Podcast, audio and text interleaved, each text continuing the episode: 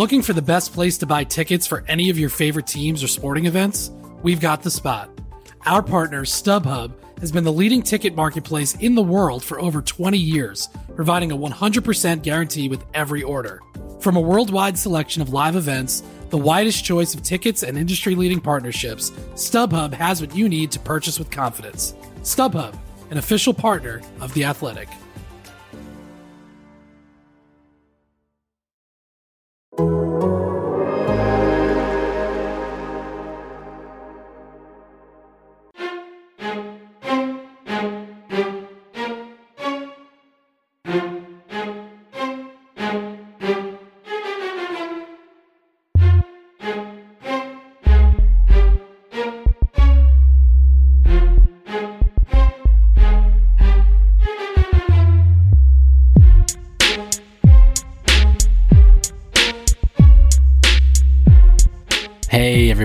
Welcome back to another episode of Wings for Breakfast, our twice weekly Red Wings podcast here on The Athletic, presented by BetMGM. I am Max Bultman. With me, as always, is Prashant Iyer. The Red Wings coming off the, uh, well, I guess the, the back half of their four game series with the Dallas Stars. Uh, they win the first game on the back of a Jakub Vrana four goal game. We'll get to that in a minute. And then the second one uh, one of the stranger hockey games I have ever watched in my life. The Red Wings get outshot. Is it 51 17? Is that the final total? I think it was 52 17 was 52 17. At one point, it was as extreme as like 36 to 3, I think. It was 36 to 3 and then 41 to 6 at the end of the second period. Unbelievable. Um, the Red Wings were leading, I think, on both of those at both of those points in the game. They do end up giving up a tying goal and then losing in overtime, but they do get the uh, the loser point out of it. Um, we'll get to the implications of that in a minute, but uh, what was going through your mind watching that game? I mean, that was single handedly just. I mean, it was just brings back flashbacks of just watching a goaltender take over a hockey game. Like Jonathan Bernier was sensational. Um, you know, going through and uh, kind of just watching him make save after save after save. I mean, he was just peppered nonstop. To give up 41 shots through two periods is absolutely insanity. And not only was it just a high volume of shots, it ended up being, you know, a lot of high quality chances. I mean, in the Jeff Blashill era, I think the Red Wings finished by evolving hockey's count with a grand total of 5.34 expected goals against. That's the sixth highest amount since Jeff Blashill's been coach. And so to, to watch Jonathan Bernier for two periods uh, basically stonewall the stars and then really get them all the way through uh, in, into overtime before he's beaten on that crazy Jamie Benn shot. It's just nothing short of miraculous. Yeah, it was wild. I mean, I, I don't know. Different models are different. I think I saw the was it HockeyViz had it at like five point one to one as like the projected final. Yeah, and then it was pretty close with evolving hockey. I think they had it as five point four to uh, like one point one. So absolutely nuts. Jonathan Bernier probably, if he didn't get an IV, he deserved an IV at the very least for the for the effort that he put in in that one. Um, but the Red Wings come out of it with a loser point, which is a nice little segue into our main topic today. Because running through my head as that happened was this is the worst way for a rebuilding team to accidentally pick up a point with seven games left in the season, where there is very much still a, a, uh, jockeying for lottery position to be happening. Now, I often will try to fight that impulse to even think about that while covering a game because it will it is never going to be the case that the players are going to think about it. And frankly i've learned in three years on this beat uh, lottery positions really all not all that uh, you know it doesn't get you all that much in the end. But I, I thought that was kind of a good place a good topic to have uh, our, our main discussion today. How much should that matter? How much as people are, are looking down the stretch here should they be thinking about this? And how much big picture uh, should Red Wings fans be thinking about draft position uh, as this rebuild continues? Going into, I guess, what I would call probably year four or five next year. Yeah, I mean, you know, the Red Wings making a late season run um, when they really shouldn't, in the best interest of draft position, is nothing abnormal for the team. I think, what was it, back in eighteen nineteen, they won, I think, eight of nine games as they were going down the stretch, and ultimately their lottery combination ended up being one spot off of where New Jersey ended up, and you know New Jersey ended up winning the lottery with Jack Hughes, and then in uh, you know 17, 18, they win three games in a row down the stretch. You know that that you know alters their their lottery path. So it's nothing new for the Wings here, but I think it is really really important with the way Columbus has been cratering, with how you know much Buffalo has been floundering, although they're picking it back up. The 18 game losing streak certainly does them no favors, and then you've obviously got New Jersey, you've got Anaheim.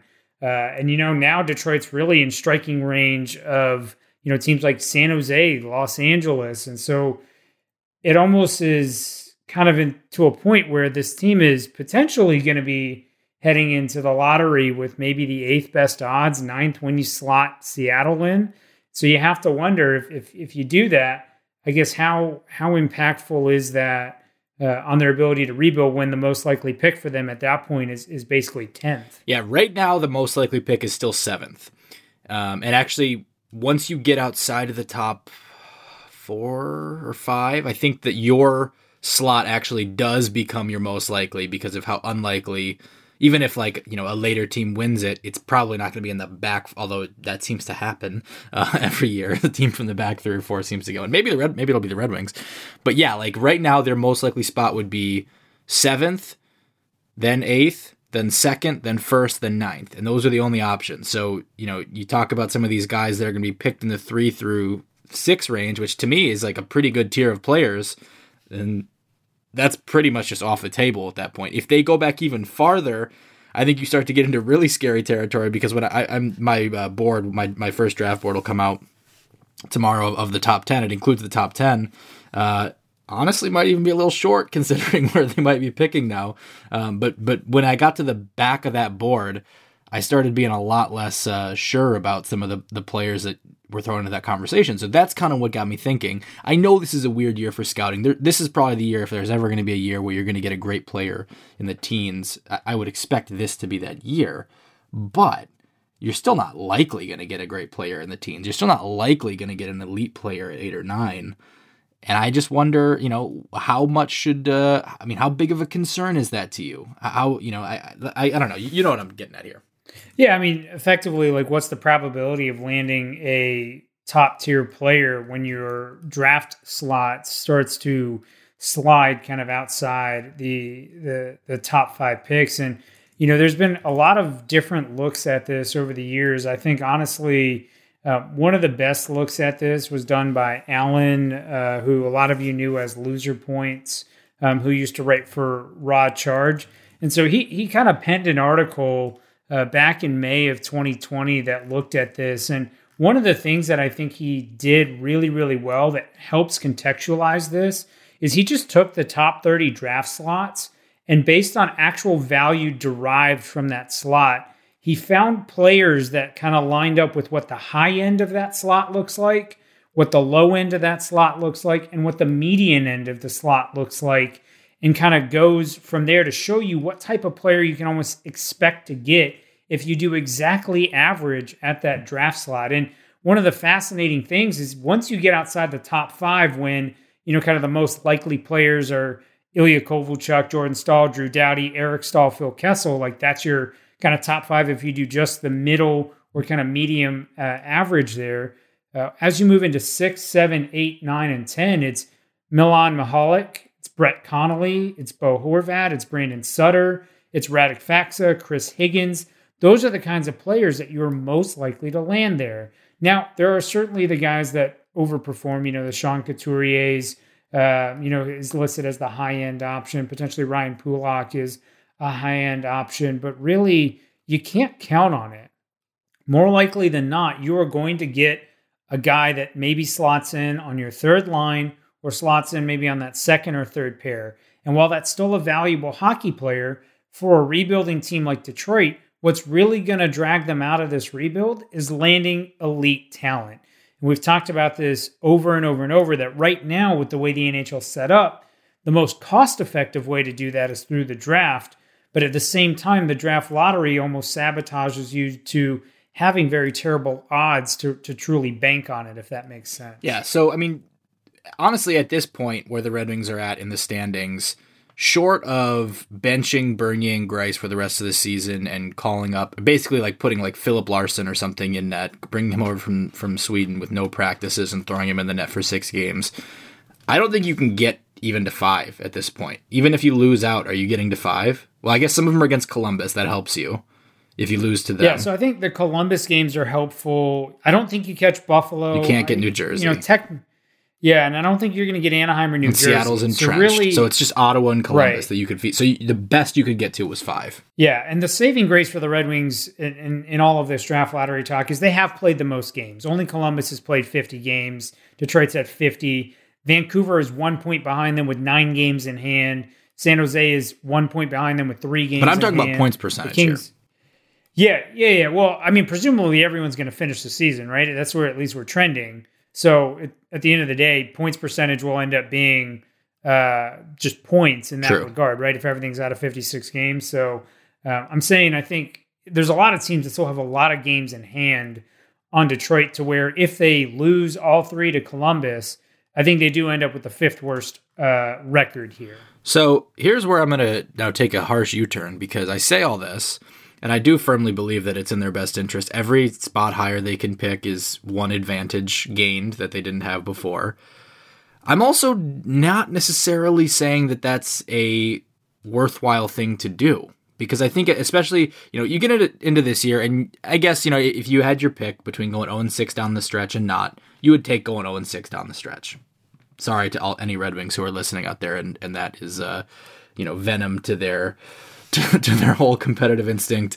But from a franchise perspective, it's probably the ideal thing. However, uh, going forward, I don't think that's a that's a mindset that you can carry into the start of a season or in the middle of the season. It's really only applies to like right now when the Red Wings are. I don't know if they're technically mathematically eliminated. They will be within the next like two days, one way or the other. Um, but effectively mathematically eliminated. That's when I think you know whatever you, you, you do what you got to do. I guess. Um, I don't think it's a sustainable way to approach this, and especially as you go into this off season. I think you outlined last week in a really uh, you know well thought out deep dive manifesto into what you would do as Steve Yzerman, and there's kind of a couple different scenarios you laid out. One was kind of the very uh, neutral milk toast, you know, just bide your time. One is kind of the tear it down even further, which is probably the argument that anyone who's pro tank wants because that you know gets you the, the lowest in the standings for next year's draft, which actually has a couple players in it who are worth tanking for. Um, and then there's the nuclear option, which is really pushing in the chips. This is where you get into your uh, offer sheet talk, your big free agent swing talk, and I think all of that combined with this conversation leads us into a nice little discussion of how patient should the Red Wings be. We know Steve Yzerman wants to build through the draft. We know that uh, you know right now that is the source that they've gotten their most promising uh, players from, it, it, whether it be Dylan Larkin in the draft, whether it be Lucas Raymond, whether it be Moritz Seider. You just got Jakub Vrana via a trade. Um, but how patient should the Red Wings be? When should they start pushing in, and how content should they be to keep sitting down in the bottom 10, bottom five area of the standings? Yeah, and I think this is the million dollar question for the Red Wings um, is kind of how aggressive do they be in that regard? I think one of the areas, or one maybe one of the aspects that uh, sort of has gotten lost over the years, and maybe it's because the Wings have been kind of a bottom five team for the last several years. I mean, I think we're coming up on our fifth consecutive year of a top ten pick uh, for the Red Wings.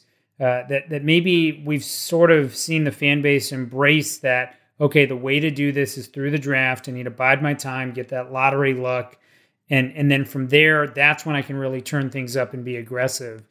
And i think that almost misses the boat because max to your point how long can you really maintain this culture of well it'd really be better if we kind of kept losing here uh, before you sort of erase the goodwill that you've got built up over the last 30 years as a as a red wings hockey player?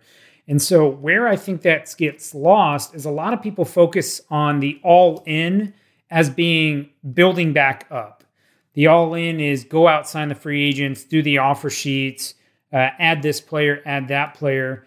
But I also think that if we if we're talking about the draft lottery being the best or maybe the most cost effective way to add or nab elite talent, the other all in option that a lot of people don't seem to be too keen on is you have to tear it down further to get yourself more chips to play with. Because right now, with the way the lottery's set up, even your best odds are set up at 18.8% uh, to, to win that first overall pick. That means you're offering an 82% chance that you're you're not going to pick first overall. And while 2022 and and 2023 have conceivably three franchise players each, potentially a couple of guys even more than that. Um, still, to put yourself in the top three odds, uh, you, are going to have to be one of the three worst hockey teams. And so, why not give yourself multiple shots at doing that, as opposed to just taking the the, the one singular opportunity to do so? Well, I think what you talked about with the, you know, the ex- kind of expected, the average kind of level of player that you get, even in those top 10 picks, is, is as good a case as any um, to not tank. I mean, to understand that you know you're you are less likely at every spot back you get from getting that elite player. But I also think is the likelihood even enough, even at four, even at five, if you if you don't get the lottery bounce at number one or number two, which even if you're the worst team in the league, it's only going to be like a 35% chance that you get that. Uh, if you don't get that lottery bounce, how much damage are you doing to your franchise by languishing at the bottom? How much damage are you doing to Dylan Larkin, to Filip Zadina, to Jakub Vrana, to Moritz Seider when he gets here next year? Um, by being in these non-competitive games, and you know, we talked a lot on the last episode about the play style.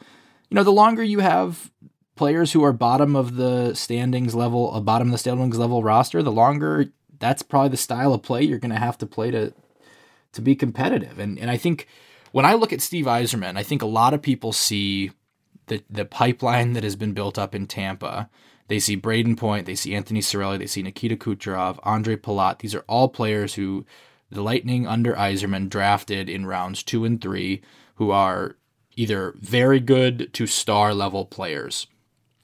Uh, and they say, okay, enough drafts, and that will happen in Detroit too. I look at it and I say, I look at Yzerman's best GM trait as trading. I look at the trades that he made in Tampa, the trades he's already made in Detroit, and say, in contract negotiations as well, and say these are the things that he does better than anyone else. Yeah, he ran a, a, organization that drafted as well in the middle rounds as anybody in the league. Um, didn't always extend to the very top of the first round in, in their time there, and also as to the point that you made on Twitter today, how much do, do you trust that that's Yzerman versus that that was Al Murray, that that was the Tampa scouting staff. I, I, I do think that Detroit has some really good scouts in place, um, but uh, you know that they're different scouting staffs. Like who do you give the credit to? And I think that was the, a, a really good point that you were making today. And I think if you if you want to take the position that a lot of it does go to Tampa's scouting staff, um, that doesn't mean you abandon the idea of, of drafting and acquiring a lot of picks. That's something every franchise should do.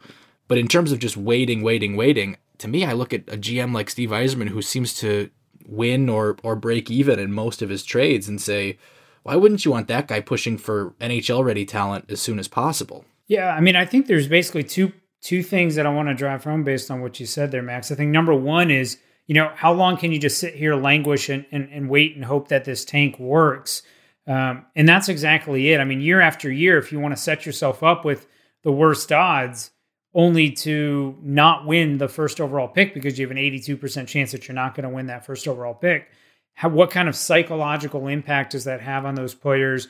How quickly do you then become Buffalo that has not been in the playoffs in, in I think, what, a decade now? We're getting close to that, and they haven't really been a competitive hockey team in, in quite some time. I mean, that's a that's a huge psychological issue to just languish and hope that the, your pick works year after year. Why not use a guy like Steve Yzerman who tends to win a lot of these trades and go out and make some trades to give yourself some extra lottery balls to work with?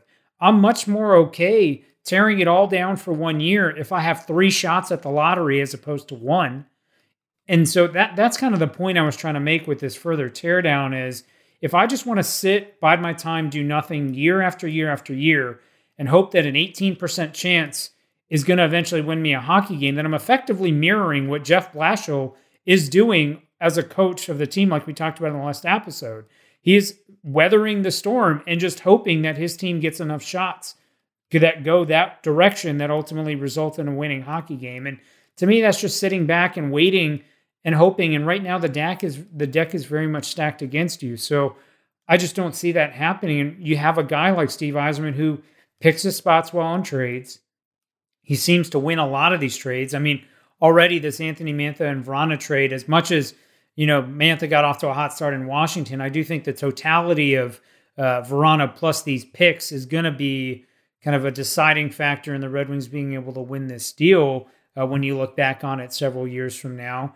Uh, why not leverage that kind of moves and, and use that so you can get multiple opportunities in the 2022 and 2023 drafts to potentially hit now instead of hoping that you have an 18.5% chance at Shane Wright, maybe you're getting Shane Wright and Brad Lambert because you win both. Or all of a sudden you're completely changing the face of this franchise if you're willing to do that. But I think just sitting back and waiting for it to happen doesn't make a whole lot of sense year after year after year because of the psychological impact you're going to have. Looking for an assist with your credit card but can't get a hold of anyone? Luckily, with 24 7 US based live customer service from Discover, everyone has the option to talk to a real person anytime, day or night. Yep, you heard that right. You can talk to a real human in customer service anytime. Sounds like a real game changer if you ask us. Make the right call and get the service you deserve with Discover. Limitations apply. See terms at discover.com slash credit card. Looking for an assist with your credit card but can't get a hold of anyone? Luckily, with 24 7 US based live customer service from Discover, everyone has the option to talk to a real person anytime, day or night. Yep, you heard that right. You can talk to a real human in customer service at any time. Sounds like a real game changer if you ask us. Make the right call and get the service you deserve with Discover. Limitations apply. See terms at discover.com/slash credit card.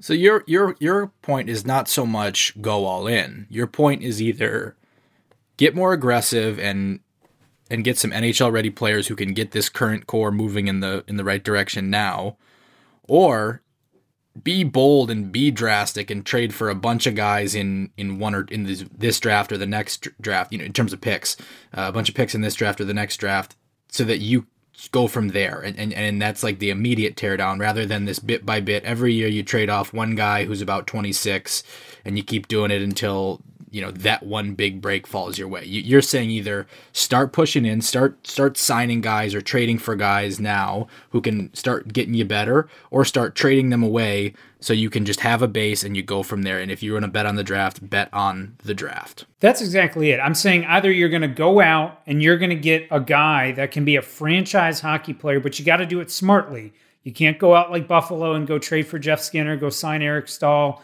go make a bunch of moves that don't make a lot of sense. You don't want to be Edmonton. Go give a huge contract extension to, to Milan Lucic, trade Taylor Hall for Adam Larsson because you're just trying to piece things together. You have to do it smartly. So I offered one smart suggestion if you want to scale up really, really quickly, which is go after Elias Pettersson as a 23 year old franchise center who's going to be one of the best players in hockey. But at the same time, you also have to go be aggressive in free agency. And I threw out an idea of, of throwing a lot of money at Dougie Hamilton, who's one of the best defensemen in hockey right now. You go make those two moves, immediately you're in the top half of the league. You're contending for a playoff spot at minimum, and you're going all in on your current prospects as being enough to get you over the hump because you're not going to have those four first round picks if you offer sheet Pettersson. But if you don't want to go that way, then you have to go all in on the lottery because just tearing down little by little each year and kind of biting out your time for lottery luck, you're going to continue to see aging curves get passed by, you're going to continue to see guys aging into this 25 to 26 range where now you have to start asking yourself, do I trade him because I'm still not going to be good enough? We've been doing this for three years now. Thomas Tatar is dealt. You know, Gustav Nyquist is dealt. Anthony Mantha is dealt. You know, now we're talking about Bertuzzi and Vrana. How many years, year after year after year, are we going to do this bit by bit versus take the big plunge, give yourself multiple opportunities, pick your spots, and if you can get two or three lottery picks over the next couple of years, uh, then you really have a shot at turning this around quickly and maximizing what you have now instead of continuing to wait and wait and wait and push the the year out year after year after year until you land you know a Connor McDavid type player which even then landing one of those sometimes doesn't take you over the hill if you don't have enough complementary pieces like we've seen in Edmonton. Is how new of a um I guess stance is this for you? Because uh, you know, especially in the early days of this podcast, that we talked a lot about patience, don't rush into free agency, all that stuff. How did how did you get to this point, or is this kind of a, a natural progression that has come on because the Red Wings have been doing this for a while now? I think it's something that's uh, come on over the last few years. I think you're you're absolutely right, and I, I should call attention to it. That for years I've just said, sit back, wait, let's let the bad contracts go. You know, let the Red Wings kind of you know, slowly add these pieces through the draft and then at the right moment scale up. But at the same time, if you look at the way the deck is stacked against you with the draft odds, having one lottery ball is nowhere near enough to guarantee that you're landing this elite talent. And as I've done more and more research on the draft, more and more draft work, seeing how quickly the, the level of talent falls from the first to second to third to fourth pick, and by the time you're sitting in those fifth and sixth picks, frankly speaking, those fifth and sixth picks just don't do enough for you to advance this hockey team forward. You have to go all in, in my opinion, now, really to go after that first, second, and third pick, um, particularly in drafts that are shaping up to be elite talent heavy, as we're seeing in 22 and 23. Um, I just don't think that this protracted waiting really gets you anywhere helpful. And you sort of have to force your hand and really make your own luck uh, to be able to get things moving in the right direction to maximize the assets you've got. Otherwise, year after year after year, you may be hitting one of every two or three lottery picks, but you never have the opportunity to maximize that talent with that lottery pick. And before you know it, it's time to trade them because they're starting to age out of your timeline. So I, I think you have to push in in either direction, whether it's I'm going to build through the draft and I'm going to do it with, you know, getting multiple lottery picks, or I'm going to do it by picking my uh, spots smartly in free agency and through this offer sheet mechanism, which really isn't utilized, and find a way to add young elite talent that way. By nature, I am a procrastinator. What would be the harm of waiting one more year to have that to make that decision? It's a good question. I mean, if you wait another year, so number one, uh, a lot of the the guys up for offer sheet right now are the guys out of the 2020 or 2018 uh, draft and 2017 drafts um, that were slid, and there's a great crop of guys. If you're going to think about that offer sheet route, um, you know that's that's really why I was pushing it for this season. Is now you're talking about the 2019 and maybe some of the lingerers from the 2018 crop which admittedly is not as strong of a crop uh, of of hockey players as compared to the guys who are going to be eligible for an offer sheet this season. So I think that's kind of number one is you're not going to have the same caliber of players uh, available through that offer sheet mechanism. The second is if you kind of look at it from a, a free agency standpoint, because sure you could go out and sign a, handful of free agents. Brayden Point's going to be there and he'll likely require a huge contract. Alexander Barkov's going to be there, likely requires a huge contract. The Red Wings could do it, but the risk is you kind of have to pull both of those guys in uh, at the same time to really be able to elevate this team. The other challenge is by doing this with guys who are in free agency, they're already 26 or 27.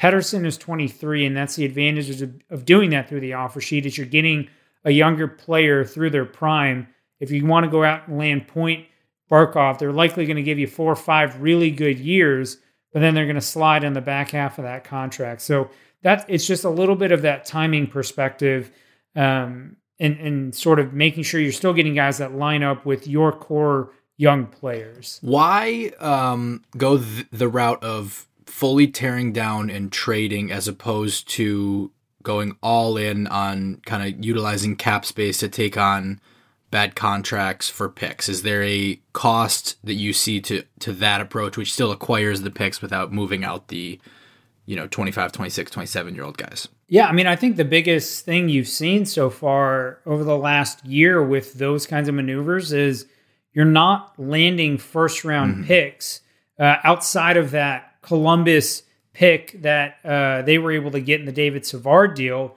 And even then, that's the other issue. When you make that deal at the trade deadline, that team knows where that pick is yep. going to be, right?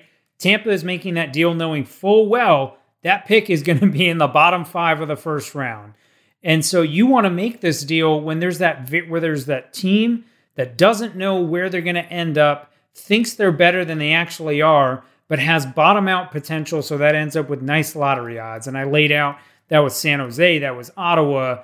You know, those were the teams that those teams were able to capitalize on. And I even offered, you know, four teams. The Flyers have really cratered this year. They don't look like they're in shape to really pull it together. The Predators are another team where this hot streak, you know, may make them think they're actually better than they are, but they don't really have a lot of great pieces, uh, you know, there that make me believe in them sustainably. You know, whether you target a Calgary um, or or another team along those lines, Boston's eventually going to age out, with Bergeron and Krejci and Tuukka Rask.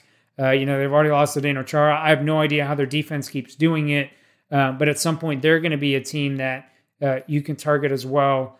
Uh, that that's kind of the biggest crux is you saw the Wings took on Marc Staal and they got a second round pick for 5.7 million. Uh, all of a sudden you're going to fill up all your cap space and you're going to be ending up with, you know, darts that you get to throw, but instead of them being good precise darts that are first round, you know, top 5 picks if you were able to get them through the lottery, they're now darts where you've been asked to chug a beer, put a blindfold on, spin around and then throw right. it. And so that that's kind of the other challenge there. I think that's fair. I think people are um, right now. Just my read on the fan base is that people are enamored when they see Shane Wright and Connor Bedard, and they are thinking, okay, get through these next two drafts, and and then you know, then it's time to really kick it in. But but the potential of a Bedard who is doing absurd things in the WHL, the potential of Wright who hasn't played this year but did absurd things as a 15 year old in the OHL last year, or even you know a Savoie, a Brad Lambert. I happen to like a few of the um, NTDP guys in, in next year's draft. Um, I think they look at that and they say, okay, so let's just get through one more year. Let's just get through two more years, uh, and and that you know allows time for the existing prospects, the existing recent draft picks to show you what they are.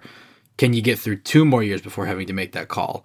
Um, I get that. I will also say, while it is possible that Wright and Bedard, uh, based on what they've shown us, could be that kind of Matthews McDavid for this decade, uh, every single year, two years out, people are in love with the guy two years out. Maybe that wasn't the case this year with Owen Power, but you know, already a year ago we were talking about Owen Power. Two years ago, I think it was Aatu Räty, and he fell out of favor. Yep. Um, but you know, every year there's that guy that you're saying, "Oh, two years out, you got to wait till you see this kid," and then those kids hit challenges. And I don't think it'll happen to to Wright or Bedard, um, but I'm just telling you, in in one year or in two years, we're gonna be there's gonna be a name that we're talking about for 2024 or 2025, and it's gonna be yeah, I mean, maybe if the Red Wings could just wait and hold out and get that guy, then it'll be time to go. Uh, I think that you can really get yourself into a bad funk of, of relying on that on that uh, you know that one guy at the very top of the draft.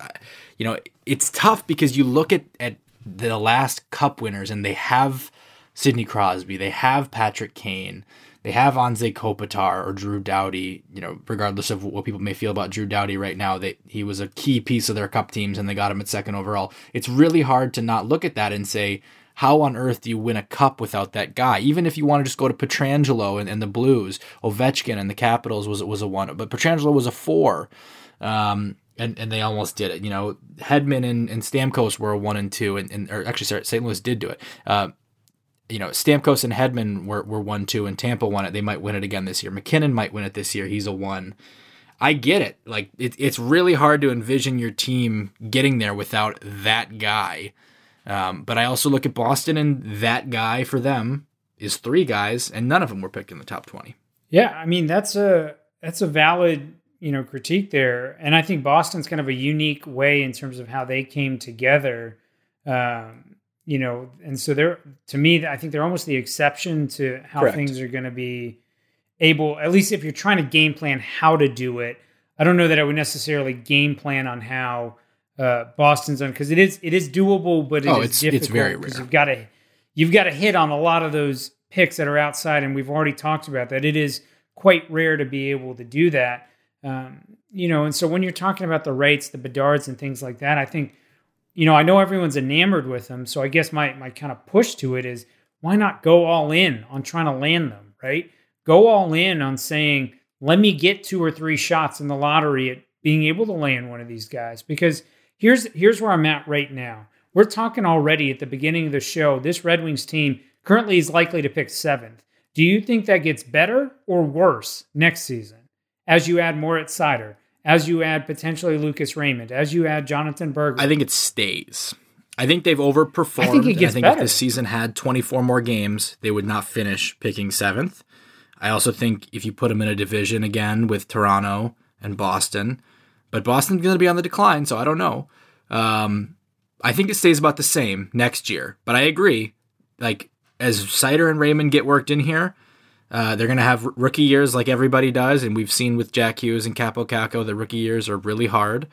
Um, but I agree with you. I, I think it's not inconceivable that the Red Wings have already made the highest draft pick that they will make in their rebuild. Yeah, and so that's kind of where if if that's where you're at, then your lottery odds are going to again continue to be. You're now banking on your one singular draft pick with a three and a half percent chance of being first overall, and that's what you want to go in and bank on if you want to do nothing.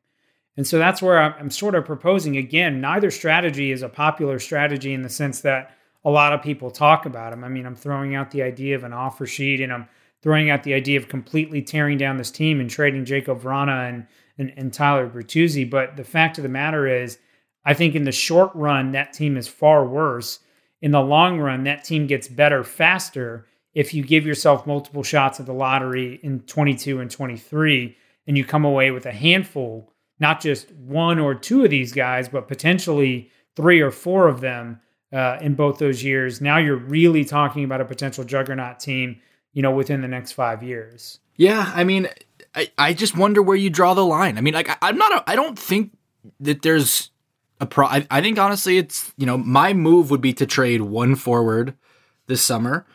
Uh, I would take on one contract if I can, even if it is just a second round pick. And then I would start, you know, thinking about what I'm going to do. I mean, uh, with, with those picks, eventually you're going to have to start trading these picks and not just picking with them. I mean, I, I look at a team like Arizona that uh, doesn't have a first round pick this year, uh, didn't have a second round pick last year, and I'm thinking, is there anyone I can poach from Arizona if I'm a GM? If, if you know they need pick capital, I've got a bunch of them.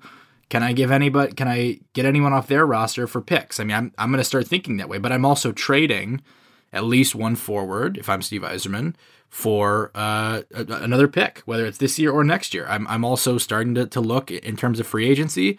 A guy that I would look at is Zach Werenski when he's an RFA next year, or in two years when he potentially can be a UFA. I mean, I know he's a little older than Pettersson, and that's a key part of your pillar, but I, I do think at some point you have to use free agency because they're guys that you can get for just money, especially when you're going to have a lot of young guys who are on ELCs or, or early career bridges, which Yzerman has signaled through Tampa Bay, through everything except the Mantha deal, which was at the very end of Mantha. There was no option to bridge. That that's how he runs things is, through short term bridge, and then you go long when you're a little bit older.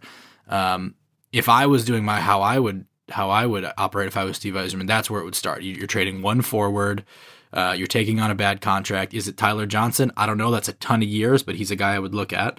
Um, and and I think it would be you know trying to pick on some of these teams that are going to try to start rebuilds and start dealing from your pick capital um, to get players. But I would be if I was going to amend one of those, it would be that last thing, and it would be to wait another year um, because I do think there's merit in that. But I also recognize I don't know. I don't think you want Dylan Larkin to have to spend two more years losing like this. I don't think you want to have to have Moritz Seider and Lucas Raymond have any years like last year if you can at all avoid it. So I I think they're in a really hard spot. I think this summer is the most consequential four months of Yzerman's GM tenure so far.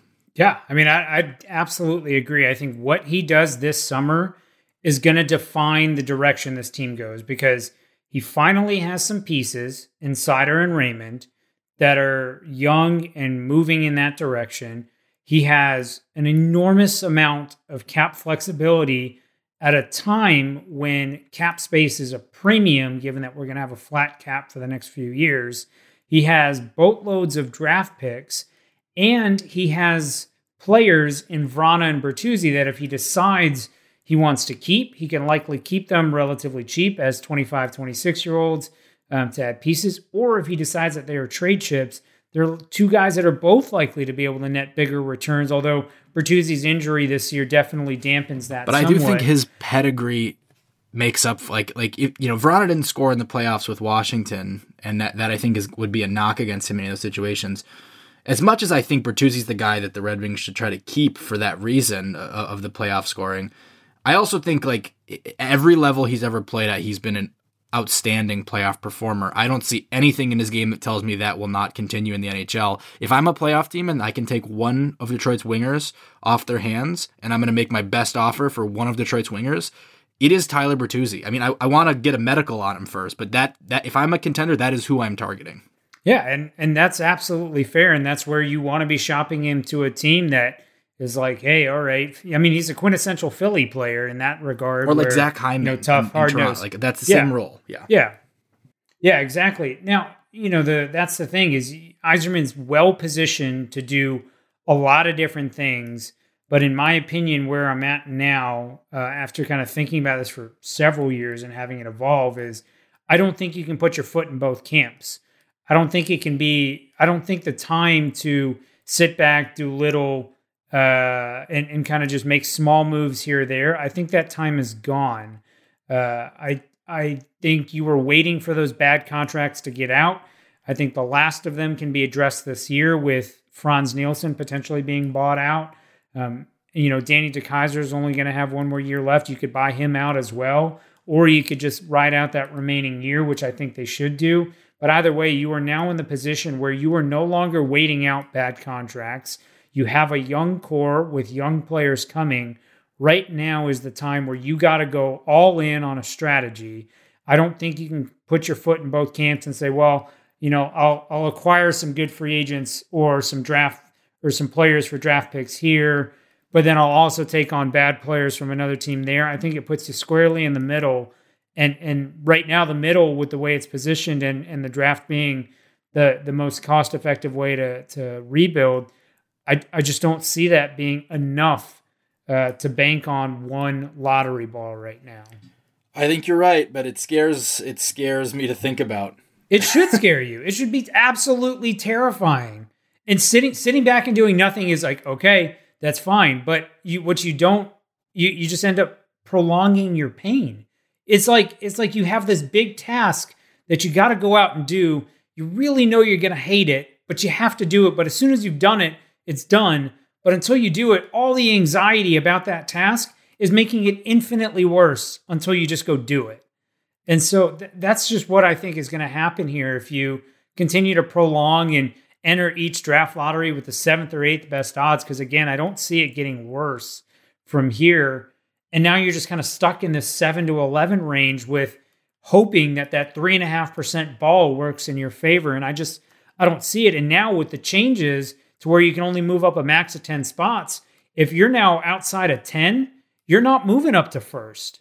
You're moving to second. You're moving to third, depending on where you're at. So it's, I don't know. It's a dicey situation to do to just be status quo, in my opinion. And now, two pigeons bemoaning the fact you can stream DirecTV satellite free. You see this? A family watching baseball on DirecTV with no satellite dish in sight. Let's heckle them. You call that changing the channel? Choke up on the remote, buddy. I hope getting all these games on DirecTV makes up for your mother not pre-chewing your sunflower seeds. DirecTV has the most MLB games. Visit DirecTV.com. Claim based on total games offered on national and regional sports networks with choice package or higher. Availability of RSNs varies by zip code and package. High-speed internet service required. Terms and restrictions apply. As you've probably heard by now, we've teamed up with BetMGM this season. We'll be using BetMGM lines to make all of our picks, and we'll have special offers for our listeners each week. If you haven't signed up for BetMGM yet, use bonus code The Athletic, and you'll get a one-year subscription to The Athletic plus up to a fifteen hundred dollar first bet offer on your first wager with BetMGM. Here's how it works. Download the BetMGM app and sign up using bonus code The Athletic. Make your first deposit of at least $10. Place your first bet on any game and claim your voucher for a one year subscription to The Athletic. See BetMGM.com for terms. U.S. promotional offers not available in D.C., Mississippi, New York, Nevada, Ontario, or Puerto Rico. Gambling problem? Call 1-800-GAMBLER. Available in the U.S. Call 877-8-HOPE-NY or text HOPE-NY 467-369 in New York. Call 1-800-NEXT-STEP in Arizona. 1-800-327-5050 in Massachusetts. 1-800-BETS-OFF in Iowa. 1-800-270-7117 for confidential help in Michigan. 1-800-981-0023 in Puerto Rico. First bet offer for new customers only in partnership with Kansas Crossing Casino and Hotel. Don't forget, if you haven't signed up for BetMGM yet, use bonus code The Athletic, and you'll get a one-year subscription to The Athletic, plus up to a fifteen hundred dollar first bet offer on your first wager. If I asked you based on how Yzerman has proceeded so far, which option you th- you think that fit better in, what would you choose? Because on one hand, he, he just went out and traded Anthony Mantha. On the other hand, part of that deal was getting back a 25 year old player because from what he said, they do want to stay competitive. So it seems like maybe there is a little bit of having your cake and eating it too going on in that trade. Do you get a sense for which of you know which of those three doors he's his uh, his operation kind of fits best with right now? I mean, I th- I think if I'm uh, kind of prognosticating what he what Yzerman himself would actually do, it's neither of the two plans I outlined. It's going to probably be close to what you said, Max, where I think he trades one of those forwards. Um, and that's basically the highlight of his summer. I don't know if he gets a first round pick out of it. I think ideally he would like to. I don't know if it's going to be, you know, one of the four teams that I outlined as, as high variance teams that I think could drop off. But I think he maybe trades one forward and and adds a couple of small pieces in free agency, potentially a defenseman, because uh, the Wings could could certainly use one there um, and potentially a, a, depth forward, whether he decides to bring back Luke Glendening or he goes out and gets a guy like, I don't know, Mikhail Grigorenko or another potential UFA center. Um, that's what I think his offseason will look like. I don't think it'll be as aggressive in either direction as what I've suggested. Um, I think it'll be a little bit closer to that. All right. Anything else on this topic before we go into the mailbag because we uh, neglected that last week? Nope. We should move on. All right. Um, let's start here. The Re- it's from Gucci. The Red Wings finished next season around 20th in the league. Good or bad? On one hand, your team is progressing. On the other hand, you have very low odds getting a lottery pick and getting your desperately needed franchise center in Shane Wright, Matthew Savoie, or Brad Lambert. Right on theme.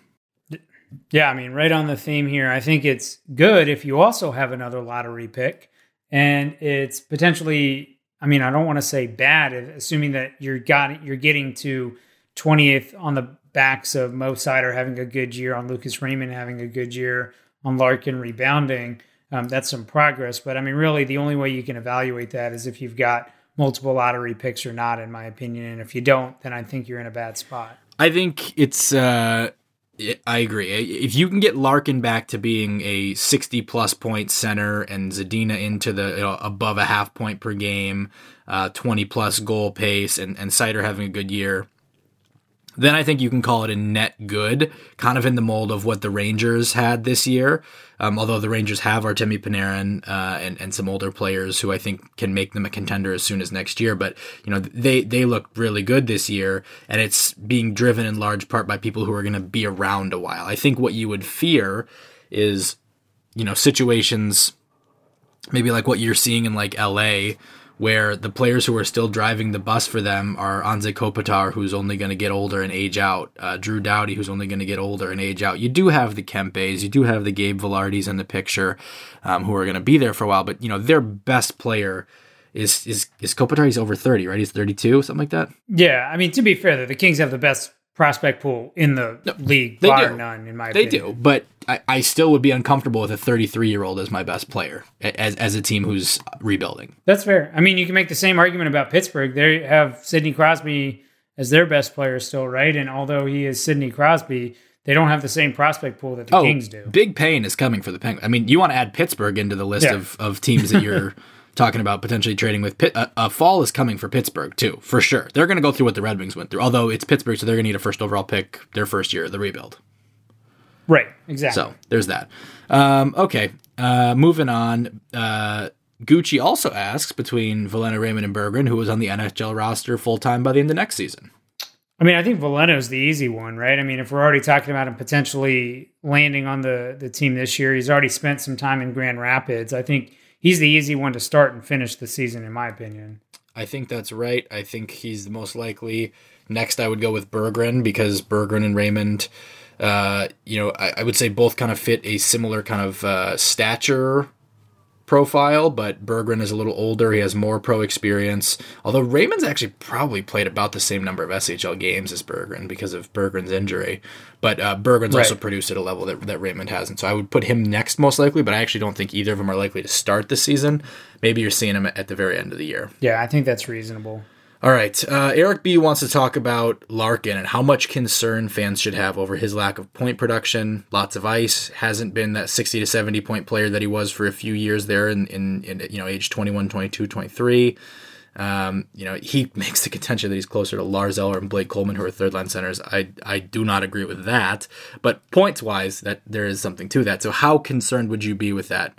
Yeah, I mean, we we briefly talked about this on the last episode, where you know I think some of the the point scoring has really been reined in over the last two years as Blashill's kind of tightened up the the system from a defensive standpoint. Um, so you're not necessarily seeing the same scoring numbers. And again, you know, this is a hockey team that scored two goals per game last year and scoring 2.2 goals per game this year, dead last in the league in, in uh, both times. So you know, I'm, I'm not necessarily worried as much about the point totals as I am about his on ice impacts. And I think there's a couple of different ways you can look at it. You know, I was kind of touting the evolving hockey model, which doesn't use how good a player is prior to that season. It's strictly just trying to evaluate what happened that season from an on ice and perspective. Um, whereas maybe Micah's model on HockeyViz actually continues to add information to pre-existing information about a player and so there's actually a, a huge discrepancy as you pointed out to me max between the two models where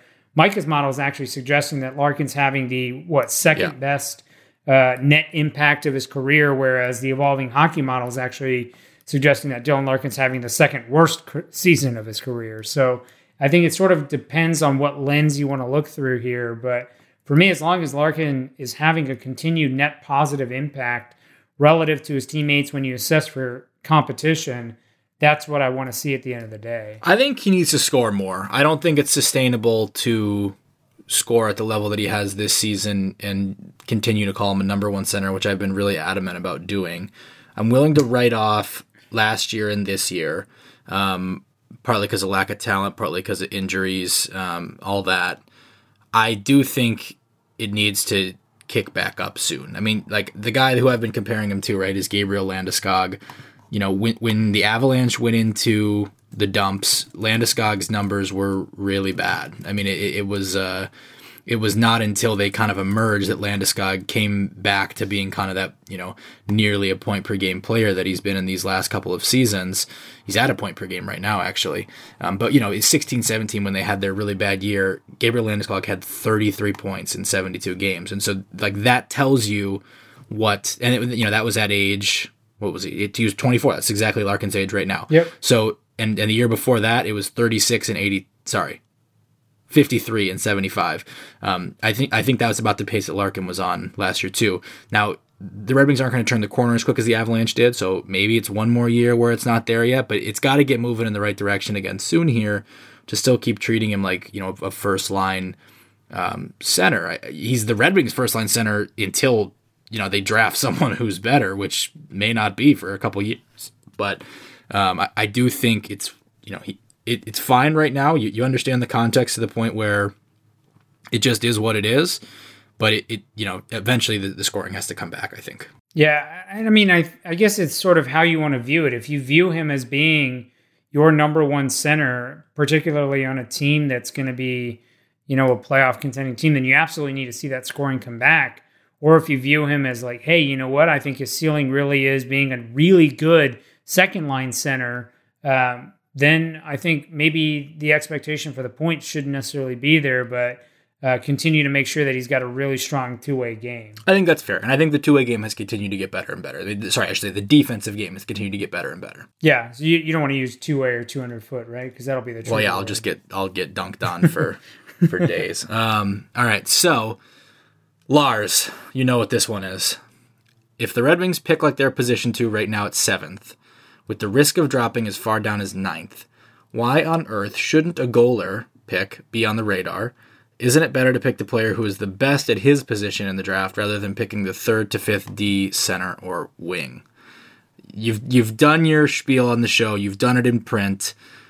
Do you want to do three to four minutes on it right now? Yeah, I mean, you know the the reason why not is number one historically goalies drafted uh, early on have not panned out in the same manner as forwards, uh, even more so than defensemen. Um, second, you know we've seen that teams continue to struggle uh, to identify who the best goalie is in a given draft, and that there continue to be NHL goalies drafted uh, all throughout every round.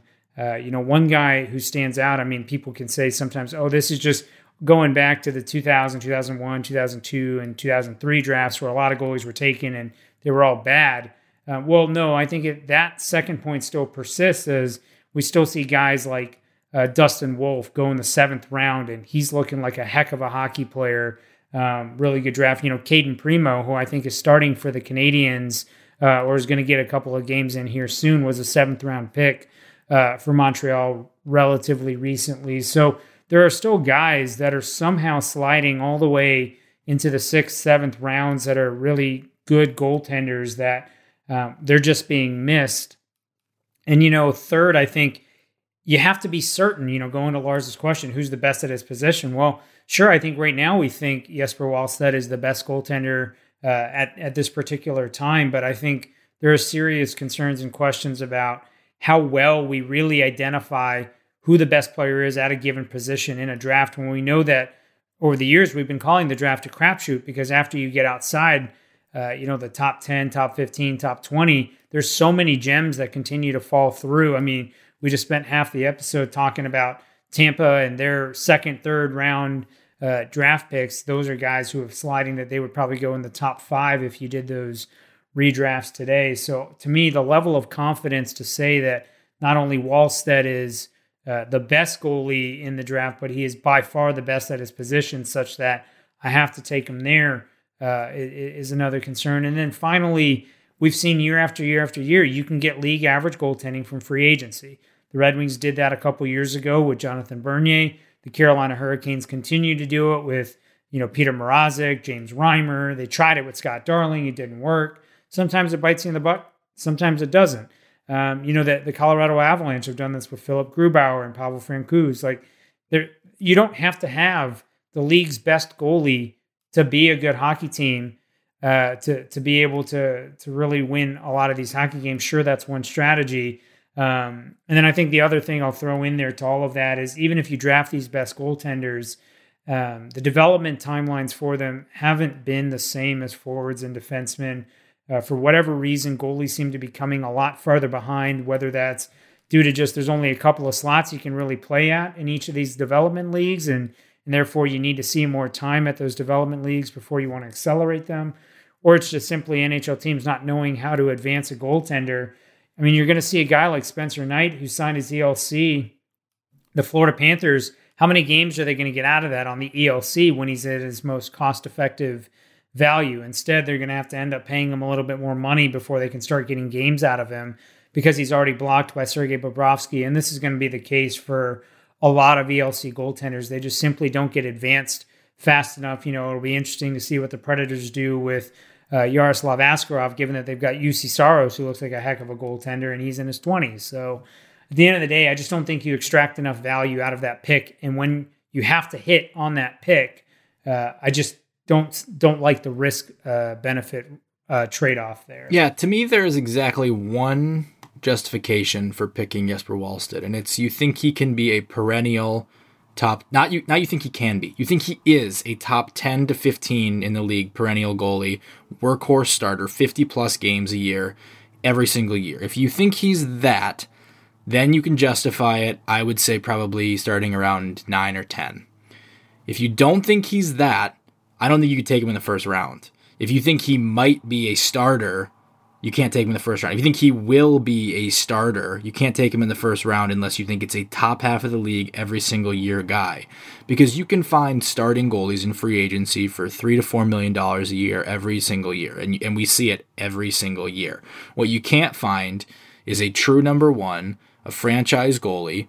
And if you if you think Wallstedt if you if you are convinced Wallstedt is that, then I think you could take him in the top ten. I think the Spencer Knight pick right now, which was right around ten or eleven or twelve or somewhere in there, looks fine on on that value because it does look like Spencer Knight can be a top half of the league goalie. Maybe the Askarov one works out the same way. I personally, especially with the way Wallstedt closed the season, would not take that risk. I would not be convinced that he can be, you know, a, a perennial top ten to fifteen goalie.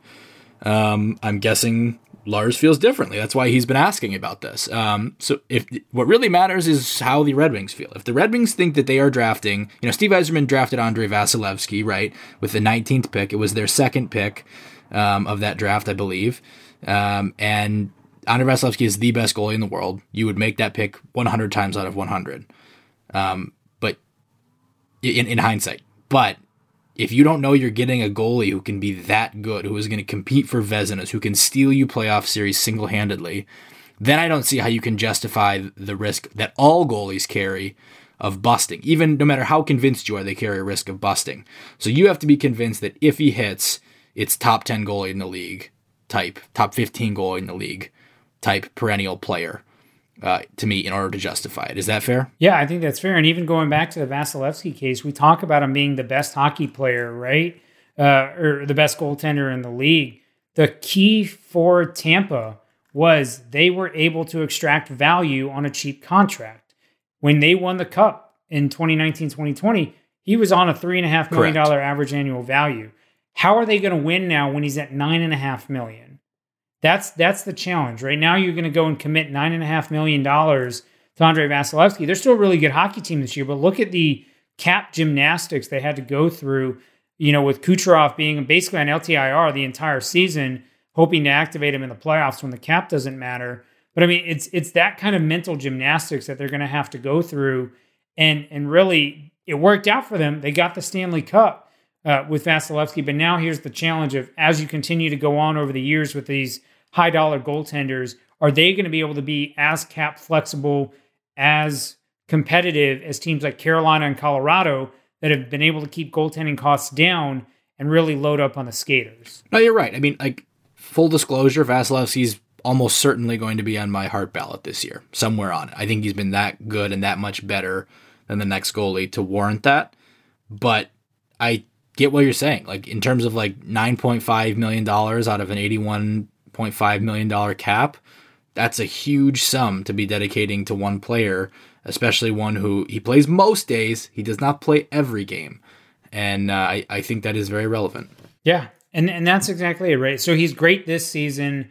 Um, and, and you're hoping that he can, can, can sustain that for the lifespan of this contract. But I think that's where the real crux and the real challenge comes in is we've also seen that goaltenders are just so variable year to year even the elite ones. That's what made Henrik Lundqvist really stand out so well was he never really varied over the course of his career. Well, you've seen guys like Sergei Bobrovsky have great seasons and then crater, and then have a bounce back season and then crater. Uh, you know, Semyon Varlamov was another guy that's fallen in that realm. There's just so much variance associated with him that you just have to be absolutely certain before you you spend that kind of capital on that position. Yeah. All right. I think that's all we got for today. Anything you want to uh, add before we leave off? That's all I got. All right. Red Wings on the road this week. Two games. One at Columbus on Tuesday night. That's a big one for all of you who are watching the lottery order. Thursday at Carolina.